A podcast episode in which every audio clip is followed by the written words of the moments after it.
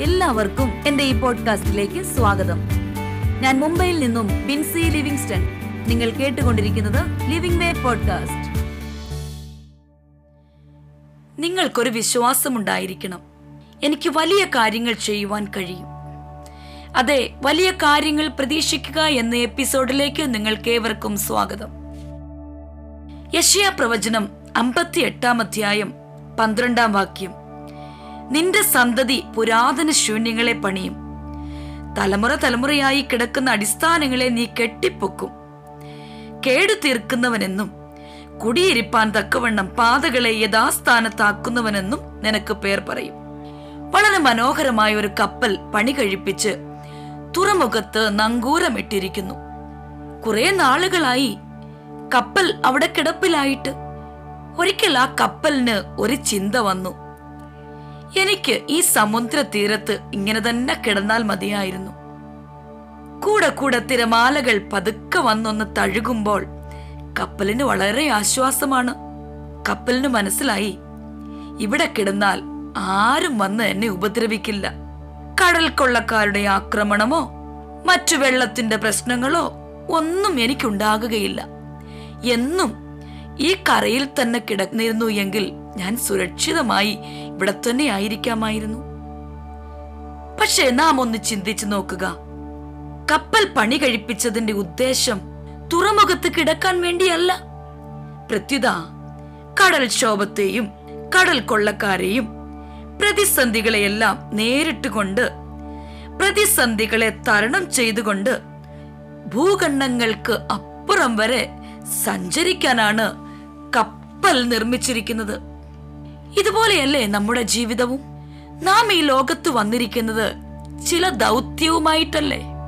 പലപ്പോഴും നാം ആഗ്രഹിക്കുന്നത് ആയിരിക്കുന്ന മേഖലയിൽ ശാന്തമായി ജീവിച്ചു പോകുക എന്നത്രേ. എന്നാൽ പലപ്പോഴും ആഗ്രഹമുണ്ടെങ്കിലും ഒന്നും കഴിയുന്നില്ല. ആഗ്രഹിക്കുന്നു പക്ഷേ എത്തേണ്ട മേഖലയിൽ എത്തിച്ചേരുവാൻ കഴിയുന്നില്ല. ഉയരത്തിലെത്തണമെന്നും വലിയ കാര്യങ്ങൾ ചെയ്യണമെന്നൊക്കെ പ്രതീക്ഷയുണ്ട്. ആഗ്രഹമുണ്ട്. പക്ഷേ അതിനൊന്നും കഴിയുന്നില്ല. എന്നാൽ വലിയ കാര്യങ്ങൾ പ്രതീക്ഷിക്കുക നിങ്ങൾക്ക് ചെയ്യുവാൻ കഴിയും. ഒരു പുൽക്കൊടിയെ പോലും ദൈവം വെറുതെ സൃഷ്ടിച്ചിട്ടില്ല. ഒരു പുൽക്കൊടി സൃഷ്ടിക്കപ്പെട്ടിട്ടുണ്ട് എങ്കിൽ ദൈവത്തിന് അതിന്റെ പിന്നിൽ വലിയ ഉദ്ദേശമുണ്ട്. പലപ്പോഴും നമുക്ക് ശല്യമാകാറുള്ളതല്ലേ കൊതുക്?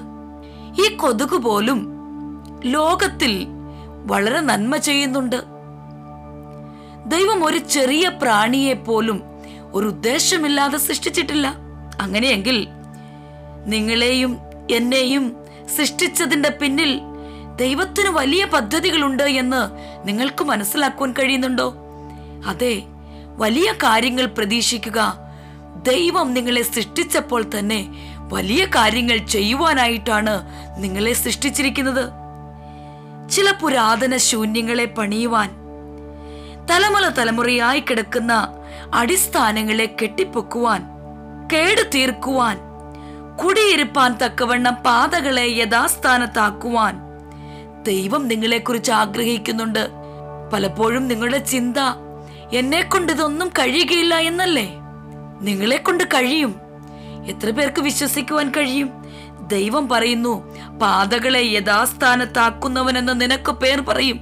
അങ്ങനെയെങ്കിൽ വലിയ കാര്യങ്ങൾ പ്രതീക്ഷിച്ച് നിങ്ങൾ മുമ്പോട്ട് പോയാൽ ദൈവം നിങ്ങളോട് കൂടെയുള്ളത് കൊണ്ട് വലിയ കാര്യങ്ങൾ ചെയ്യുവാൻ കഴിയും. അതെ നിങ്ങൾക്ക് വലിയ കാര്യങ്ങൾ ചെയ്യുവാൻ കഴിയും. വലിയ കാര്യങ്ങൾക്കായി സൃഷ്ടിക്കപ്പെട്ടവരാണ് നിങ്ങൾ എന്ന് അറിഞ്ഞ് മുന്നോട്ട് പോകുക ദൈവം നിങ്ങളെ ഓരോരുത്തരെയും സഹായിക്കുമാറാകട്ടെ.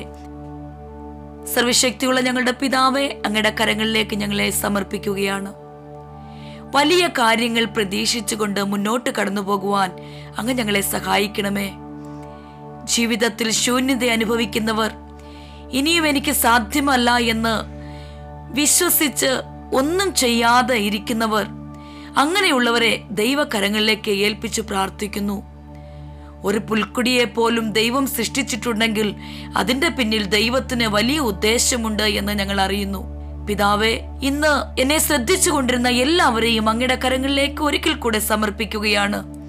പുരാതന ശൂന്യങ്ങളെ പണിയുവാൻ ചിലതിന് അടിസ്ഥാനമിടുവാൻ ചിലത് കെട്ടിപ്പൊക്കുവാൻ പാതകളെ യഥാസ്ഥാനപ്പെടുത്തുവാൻ വലിയ പ്രതീക്ഷയോടെ വലിയ കാര്യങ്ങൾ ചെയ്യുമെന്ന് പ്രതീക്ഷയോടെ കാത്തിരിക്കുവാൻ സഹായിക്കണമേ.